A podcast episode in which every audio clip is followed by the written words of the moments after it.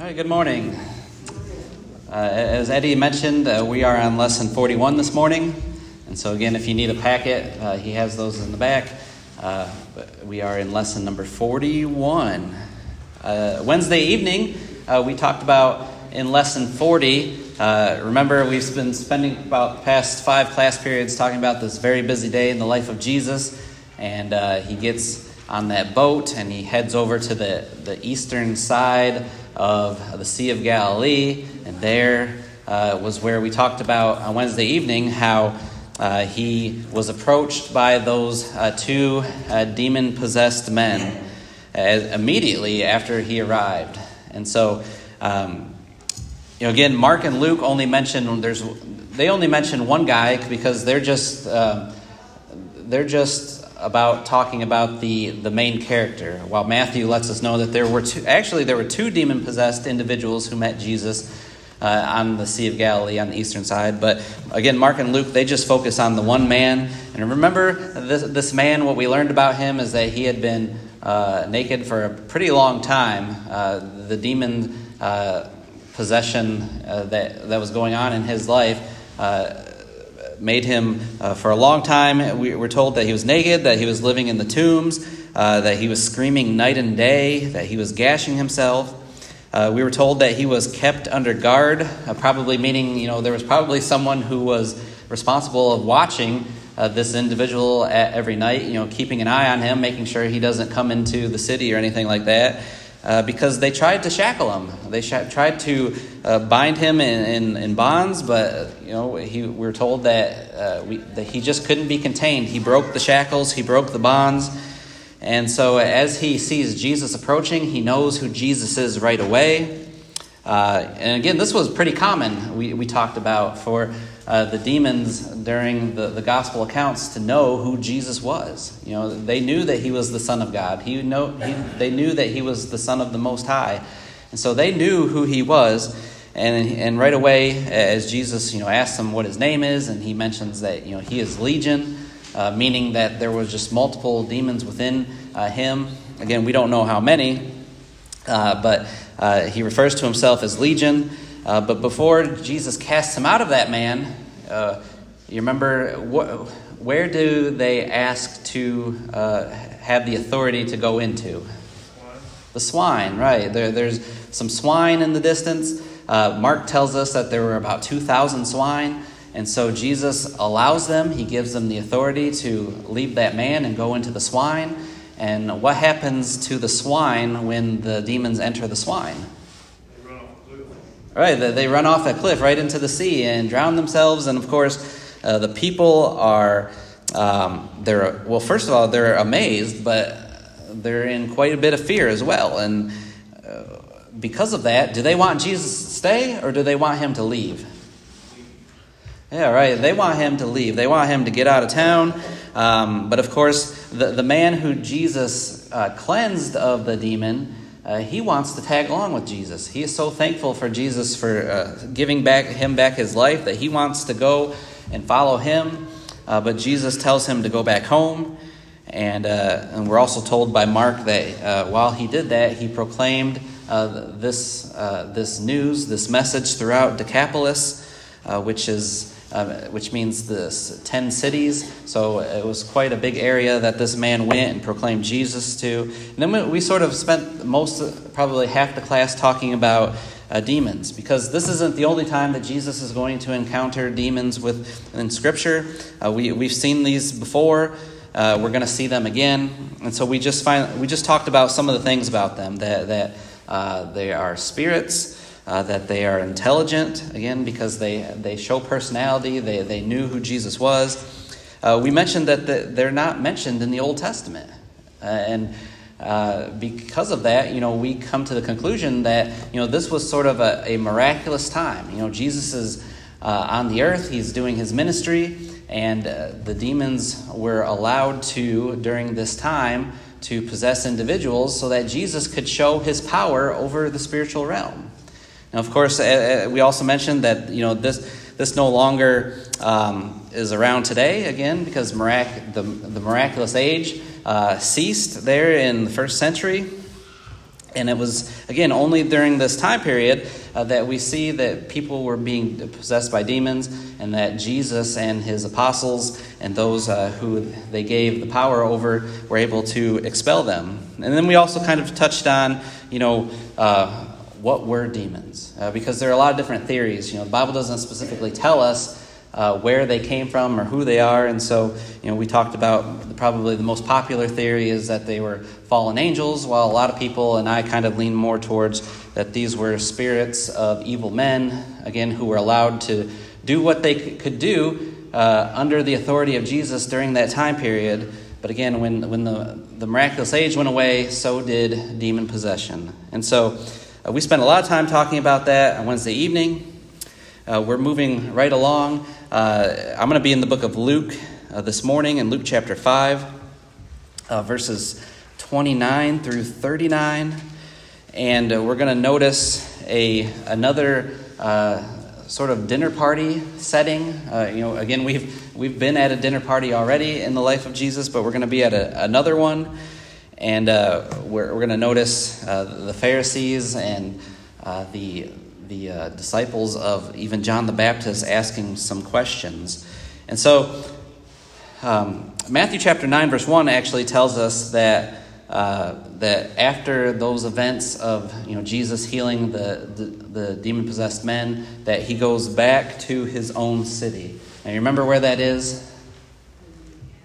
Capernaum? Yeah. Yeah, so that again, that's Jesus' home base. Uh, this isn't where he grew up, or this isn't where he was born, but this is where his ministry is, is uh, home base. It's Capernaum, and so when the Bible talks about his own city, uh, that's what it's in reference to. And so Jesus is going back to Capernaum, and you know, and there's some confusion as to uh, between Matthew, Mark, and Luke what happens next. Uh, some of the the the accounts uh, talk about Jairus and his daughter. And maybe that's an account you're familiar with, of Jesus uh, raising her from the dead. And that's what we're going to look at on Wednesday, well, next Sunday. Uh, next, yeah, week from today, we'll look at that account. And we're going to follow Matthew's kind of chronological order.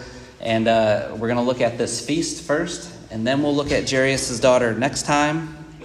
Because again, I'll, be out uh, Wednesday evening. And so uh, Brother Jason's going to have our class uh, for us and uh, or for you, and uh, we'll pick up on the life of Christ next Sunday. Um, but again, we're going to talk about this feast uh, that somebody is going to give, and there's going to be some questions coming up during this feast about fasting. Now, it was probably 20 lessons or so ago, uh, we spent a class talking about fasting. Uh, I can't remember if it was a Wednesday night or a Sunday morning, so hopefully, you know, if not, it'll at least be a refresher for you uh, of, you know, what is fasting and the purposes of fasting and uh, why is it not a common practice today and should we fast today? You know, those are questions that Jesus is dealing with here in this text. Um, again, uh, when you read Matthew, Mark, and Luke's account, uh, they both sort of give us uh, you know different angles as to what's going on here. And some of them talk about how the pharisees come to jesus. And uh, i believe it's matthew who mentions that john the baptist's disciples are here as well. And so they're, they're also asking uh, this question about jesus. So um, again matthew mark and luke have this account within them. Uh, i'm going to focus in on luke's uh, account solely. And so we'll look at luke chapter 5 uh, verses 29. Well, let's start in verse 27. That'll give us the full context, and then, uh, and then we'll discuss. So, starting in Matthew chapter 5, verse 27. After that, he went out and noticed a tax collector named Levi sitting in the tax booth. And he said to him, Follow me. And he left everything behind and got up and began to follow him. And Levi gave a big reception for him in his house and there was a great crowd of tax collectors and other people who were reclining at the table with them. The Pharisees and their scribes began grumbling at his disciples, saying, Why do you eat and drink with the tax collectors and sinners? And Jesus answered and said to them, It is not those who are well who need a physician, but those who are sick. I have not come to call the righteous, but sinners to repentance. And they said to him, the disciples of John often fast and offer prayers. The disciples of the Pharisees also do the same. But yours eat and drink. And Jesus said to them, You cannot make the attendants of the bridegroom fast while the bridegroom is with them, can you? But the days will come, and when the bridegroom is taken away from them, then they will fast in those days. And he was also telling them a parable. No one tears a piece of cloth from a new garment and puts it on an old garment. Otherwise, he will both tear the new, and the piece from the new will not match the old. And no one puts new wine into old wineskins, otherwise, the new wine will burst the skins, and it will be spilled out, and the skins will be ruined. The new wine must be put into fresh wineskins.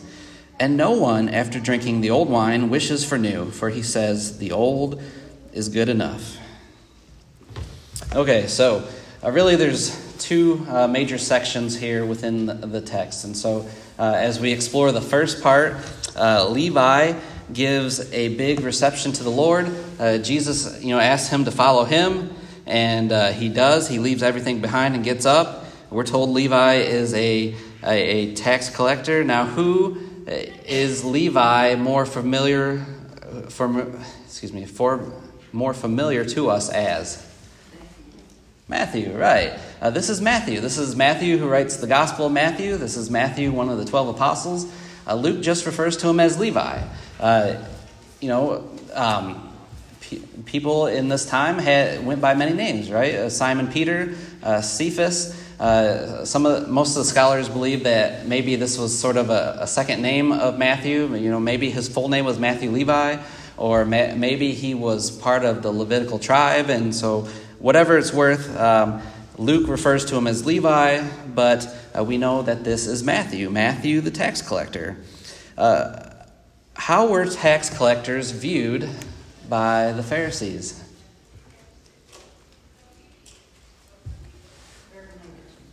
Very negatively, right. Uh, often, when you read in the scriptures of tax collectors, uh, they're lumped in with the sinners, right? They'll often say, you know, Jesus was eating with the tax collectors and the sinners. You know, a lot of times they'll lump those two sort of in the same group.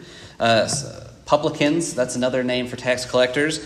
Uh, not only did they tax, uh, collect taxes from their fellow Jews from the Roman Empire, but they also lived well by taking more than what was required them by Rome. Right? So these were Jewish men who were hired by the Roman government to go and collect taxes among their own people.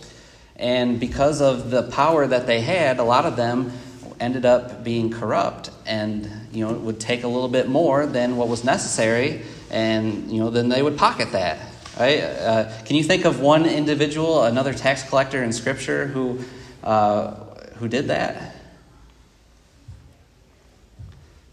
He was a wee little man yeah, Zacchaeus uh, in Luke chapter 19. He was one of those individuals that, you know, Jesus confronted him about that. And remember, he said that he, he would repent of that and he would give back uh, what he had taken. And so, again, the tax collectors in this time period were not seen in a good light. And again, they were pretty wealthy individuals for uh, you know being able to collect uh, a little off the top, and obviously Levi or Matthew um, could afford to throw a party here for uh, um, a dinner party. And so, again, uh, these individuals were considered traitors and thieves to the Jewish nation. Uh, but we see here Matthew uh, holds this uh, event, this big reception, verse 29 tells us, and there was a great crowd of people. Uh, of tax collectors there and other people who were reclining at the table. And it's interesting to note that, you know, when people gave dinner parties back then, you know, again, uh, we don't think of, you know, when we think of dinner parties, we think of uh, in our homes. Our homes are secluded. You know, we have door, our doors are shut. Our, our, we have blinds on our windows. Uh, maybe our, our house is on our property, you know, maybe, um, you know, an acre back from the road. Uh, that wasn't the case here in the first century. You know, people's homes were visible. They were open to people, ongoers, uh, you know, passerbys. And so, uh, you know, you could see a dinner party going on, and it wasn't, tip, or know, even wasn't a bad thing if you just wanted to stop and watch. I mean, they did that. They, it was entertainment back then, just to stop and watch these dinner parties going on uh, in these homes. And so, uh, verse 30 the Pharisees and their scribes uh, began grumbling at Jesus' disciples, saying, Why do you eat and drink uh, with the tax collectors and sinners? Now, let me ask you this uh, this verse here. Um, does this justify us having fellowship with um, you know, sinful individuals? And I know we need to clarify the word sinful, right, or, or sinners, because uh, the Bible says we all are sinners, we all fall short. But there's a difference between those who um, who actively seek to live holy lives, but they make a mistake here or there, versus those who you know turn away from the Lord and turn away from His teaching, and they actively you know live a life in sin. And that's uh, really who the Pharisees are sort of lumping uh, in, in their eyes, in their view. You know, they're talking about this second group here those who um, are not. Uh, excuse me, are not uh, you know up to their standards, right? And so, um, you know, a lot of people will take these verses or take a verse like this and say, "Well, see, Jesus ate with sinners, and so it's okay for me to you know hang out with a bad crowd." Uh, can we justify our fellowship with sinners based on this verse? What is Jesus going to do um, here in these verses uh, that he does elsewhere in the scriptures when he uh, uh visits a group like this?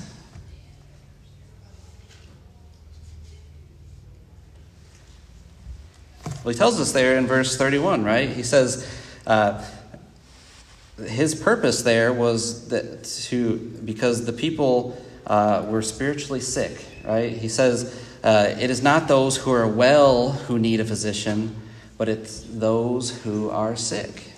Uh, a lot of times when Jesus uh, gets accused of, you know, hanging out with um, with the sinners, with, with that crowd, you know, it, Jesus always is there not to um, commend them in their sins, but he always, you know, he'll always tell them, you know, go and sin no more, right? Or, or, or to stop, stop what you're doing. And, and that's exactly what he says here in verse 31. He knows the people uh, in this crowd are spiritually sick. You know, he doesn't deny that.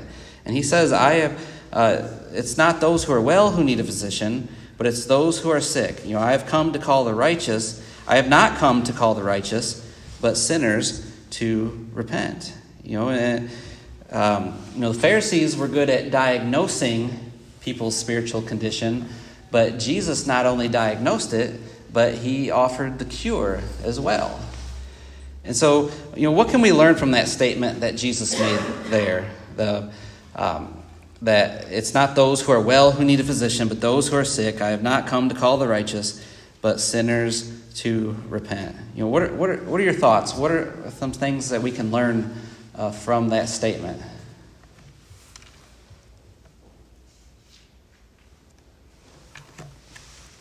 Jesus is Savior. Okay, yeah, Jesus is Savior. Uh, is He the Savior for some people? All people, right. And so we have an example here of you know Jesus seeing those who are spiritually sick, and he says, you know, I'm going to go and I'm going to uh, you know teach them uh, the gospel. I'm going to go and talk to them. Uh, they need a physician, a spiritual physician. Uh, and again, you know, that's probably the main thing that you know I took from the, those verses is that the gospel is for all. Again, it doesn't matter who or what the person has done uh, Christ can heal anyone, right? Because he is the great physician, right? He, he is the great physician. And so, uh, so let, us turn our attentions to verses 33 through the end, because this is sort of the, the second half of this account. This is where uh, most, of the th- most of the action happens. And so apparently, during this reception, uh, the, the Pharisees and the scribes uh, ask these questions regarding fasting. And again, uh, it's believed that John the Baptist's disciples are also asking this question. Uh, they wanted to know why Jesus and his disciples were eating and drinking while uh, everyone else uh, uh, the, the disciples of the Pharisees, the disciples of John, were fasting. Were, they were restraining themselves from eating and drinking. Uh, again, why did they bring this up at this moment? Well, maybe it's because Jesus was eating with the sinners. You know, again, they couldn't get him on uh, his association with them uh, from the last few verses, but maybe they can get him on another subject. Or maybe they see, you know, Jesus and his disciples enjoying themselves at this banquet. Whatever it's worth, you know, they bring up this question here in verse 33. You know, again, um, but yours are eating and drinking and everyone else is fasting. Why is that? And so we, we know uh, about the Pharisees. Again, uh, you know, the Pharisees who are righteous in their own eyes, they're, they're very pious, they're very religious.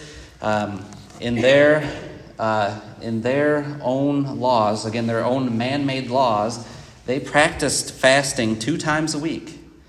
Uh, uh that's in that's also in Scripture uh, in the uh, parable of the publican and the tax collector. You remember that when the two different men go and pray near the temple, and it's the, the, the, the Pharisee who says, you know, I fast twice a week. Well, that's exactly what they did. It was actually on Mondays and Thursdays were their customary days to fast. And so they practiced fasting twice a week. Um, but was but fasting, uh, the practice of fasting uh, in the Old Testament uh, was only commanded actually uh, one time uh, in Leviticus uh, chapter 16, verse 31 mentions this. And this was on the Day of Atonement. This was the day that the high priest would go into the most holy of holies and offer a sacrifice for himself and for all of the sins of the people uh, that they might not have been aware that they committed.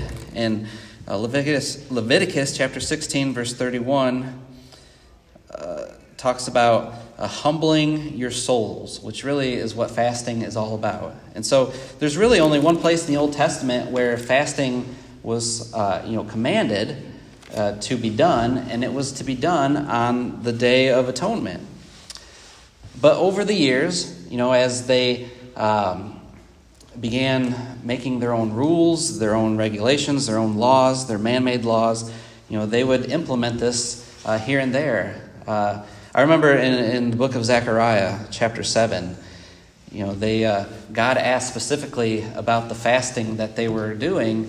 Uh, you know, they made a, a, a, they made a rule that on this certain day uh, that the people would fast in commemoration of an event that happened in Israel's history. And uh, Jesus, or excuse me, God asks in Zechariah chapter 7, verse 5, you know, when you're fasting, are you doing that for me? Is it really for me? Or are you doing these things for yourself? Right? Because you've made up these things. Uh, you, or you've made up these rules. You've made up these dates that you know you're going to fast. And so let's notice here quickly these three responses that Jesus gives. Um, again, in verse uh, 34 and 35, this is the first response that he gives to the, ask, to the question, Why don't you fast? First, he says, You cannot make the attendants of the bridegroom fast while the bridegroom is with them, can you? But the day will come, and when the bridegroom is taken away that, from them, that they will fast in those days. So, so what is, what's Jesus talking about there? What does he mean with that statement?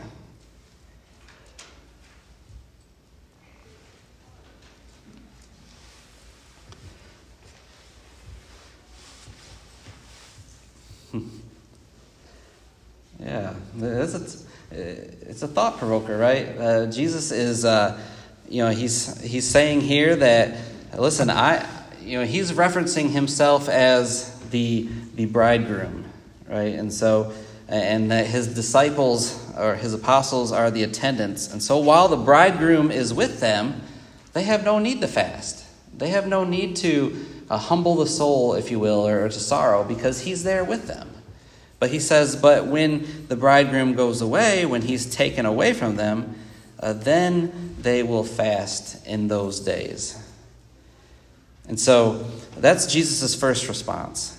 Uh, let, us notice his second response uh, there in verse 36. Because now it says, Now he tells them a couple of parables. Verse 36 No one tears a piece of cloth from a new garment and puts it on an old garment. Otherwise, he will both tear the new, and the piece from the new will not match the old. Now, again, uh, Jesus is teaching in parables. Uh, these are earthly stories with heavenly meaning, and so he's talking about things that they were familiar with, like clothing or, uh, different types of garments, right? And so he says, uh, no one is going to take a, a new garment or a, or, a, or a piece of cloth from a new garment and put it on the old garment to, um, to cover it up, uh, because what's going to happen? The that new garment is going to force the old one to, um, to tear, right? And so nobody does that. And then he offers a second one, a second parable, verses 37 through 39, about putting uh, new wine into old wineskins. Right? Um, what happens to new wine? So obviously, this is in reference to grape juice. Uh, because it's fresh, fresh grape juice. What happens to grape juice over time if you just let, let it alone? Right, if it expands, it ferments, and so uh, you have to put it in a a new wineskin so that as it ferments, as it expands, uh, it's the skin, the container, is going to be able to expand with it. Right? And so Jesus is saying, no one takes you know the fresh grape juice and puts it in old wineskins because those wineskins have already what? They've already, yeah, they've already expanded, right? They, they've already uh, expanded, and so if you were to do that, uh, they're going to bust. They're going to burst. And so, you know, Jesus gives these these couple of parables, this explanation to why uh, are they not fasting, and you know what what's the purpose here? You know, what is Jesus trying to get through to them as far as uh, why they were not fasting.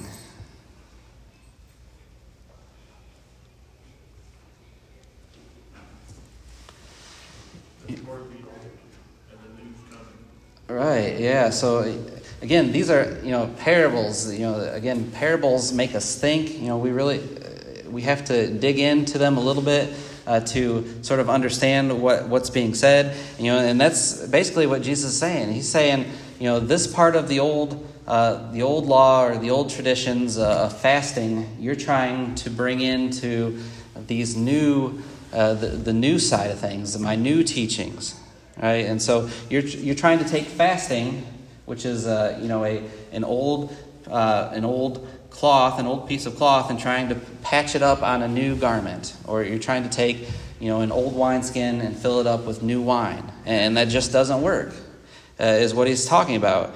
Um, he, he's teaching his new law here throughout the gospel accounts. And so um, uh, he's trying to get them to understand that you know their traditions are not going to fit into uh, the new covenant uh, that's going to take place. Uh, uh fasting has a purpose, and while it was here, it was it, it was not to serve a purpose for uh, for his disciples to fast. And so, again, let, us remind ourselves about fasting.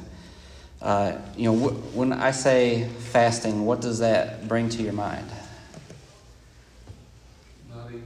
Okay, yes, yeah, so that's probably the biggest thing is refraining from eating and drinking. And, and there are a lot of different examples in the Old Testament uh, of reasons why they fasted. We could read of uh, personal sorrow, uh, critical illness of a loved one, uh, repentance uh, in connection to important religious events. All of those things were reasons why uh, they fasted in the Old Testament. But again, the Old Testament is not commanded, or excuse me, fasting is not commanded in the Old Testament other than that one event. And so uh, they're taking their traditions, uh, their traditions of fasting, these man made rules that they came up with of when they had to fast and how they had to fast, you know, two times a week and those types of things. And they're trying to take those things as a piece of cloth or as uh, an old wineskin or a new wine or old, yes, old wineskin and try to implement it into the new. Um, you know, we even see fasting in the New Testament. You know, the early church fasted before they sent Barnabas and Saul on their missionary campaigns. Uh, Jesus talked about fasting, and this is in reference to what I was talking about earlier that we've already uh, studied these passages together uh, back in Matthew chapter 6. But I want to reread these. Um, Matthew chapter 6, starting in verse 16. Again, notice what Jesus says about fasting. He says, uh, Whenever you fast, do not put on a gloomy face as the hypocrites do, for they neglect their appearance, so that they will be noticed by men when they are fasting. Truly, I say to you, they have their reward in full.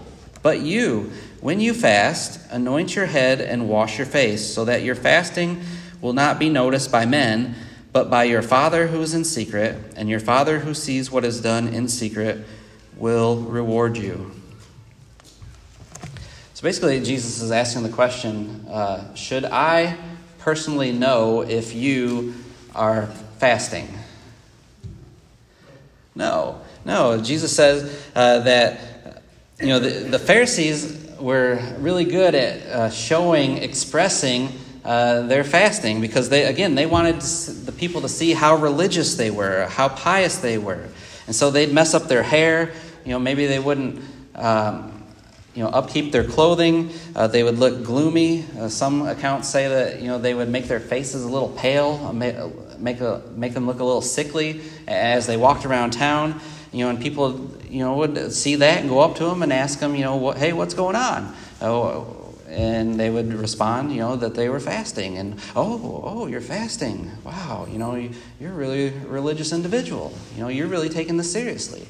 And the Pharisees were doing that uh, because they wanted the attention of men, right? They, they wanted people to notice that they were fasting. But again, Jesus tells us in those passages when you do those things, you know, go on living a normal day. Um, anoint your head, wash your face. Don't let those things be noticed for show. And uh, and so obviously, you know, again, you know, we could go back to that lesson we talked about a couple months ago about fasting, and, and you know, we talked a lot about you know the, the benefits of it. Uh, even today, you know, it helps cleanse our bodies both physically and spiritually.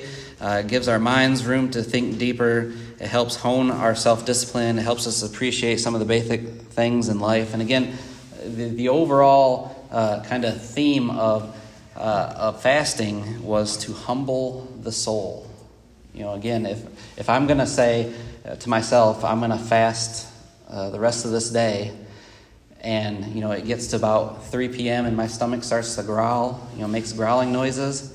That's a reminder to me that, you know, I'm doing this for God, right? I'm humbling my soul. Uh, I am fasting. I'm withholding food so that I can concentrate uh, on God throughout the day. And so, should Christians fast today? Well, again, uh, fasting is a matter of opinion. Uh, Matthew chapter 6 that we just read implies that Christians who fast uh, should follow his instructions, but we're never given uh, a requirement to do it today.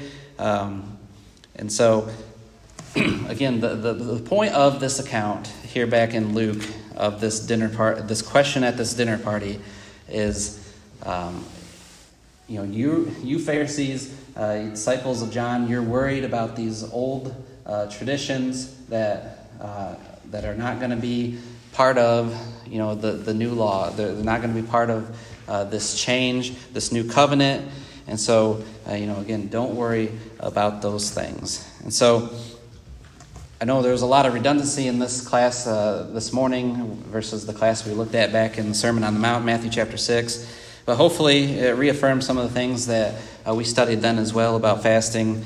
And uh, and we will continue on in the life of Jesus. Again, uh, next Sunday we will be in uh, lesson 42, and this will be raising Jairus' daughter and other healings. And uh, specifically, that'll be Mark chapter 5, verses 22 through 43. So uh, I appreciate your comments this morning and look forward to studying that account with you next week. And Brother Jimmy's going to have our closing prayer for us.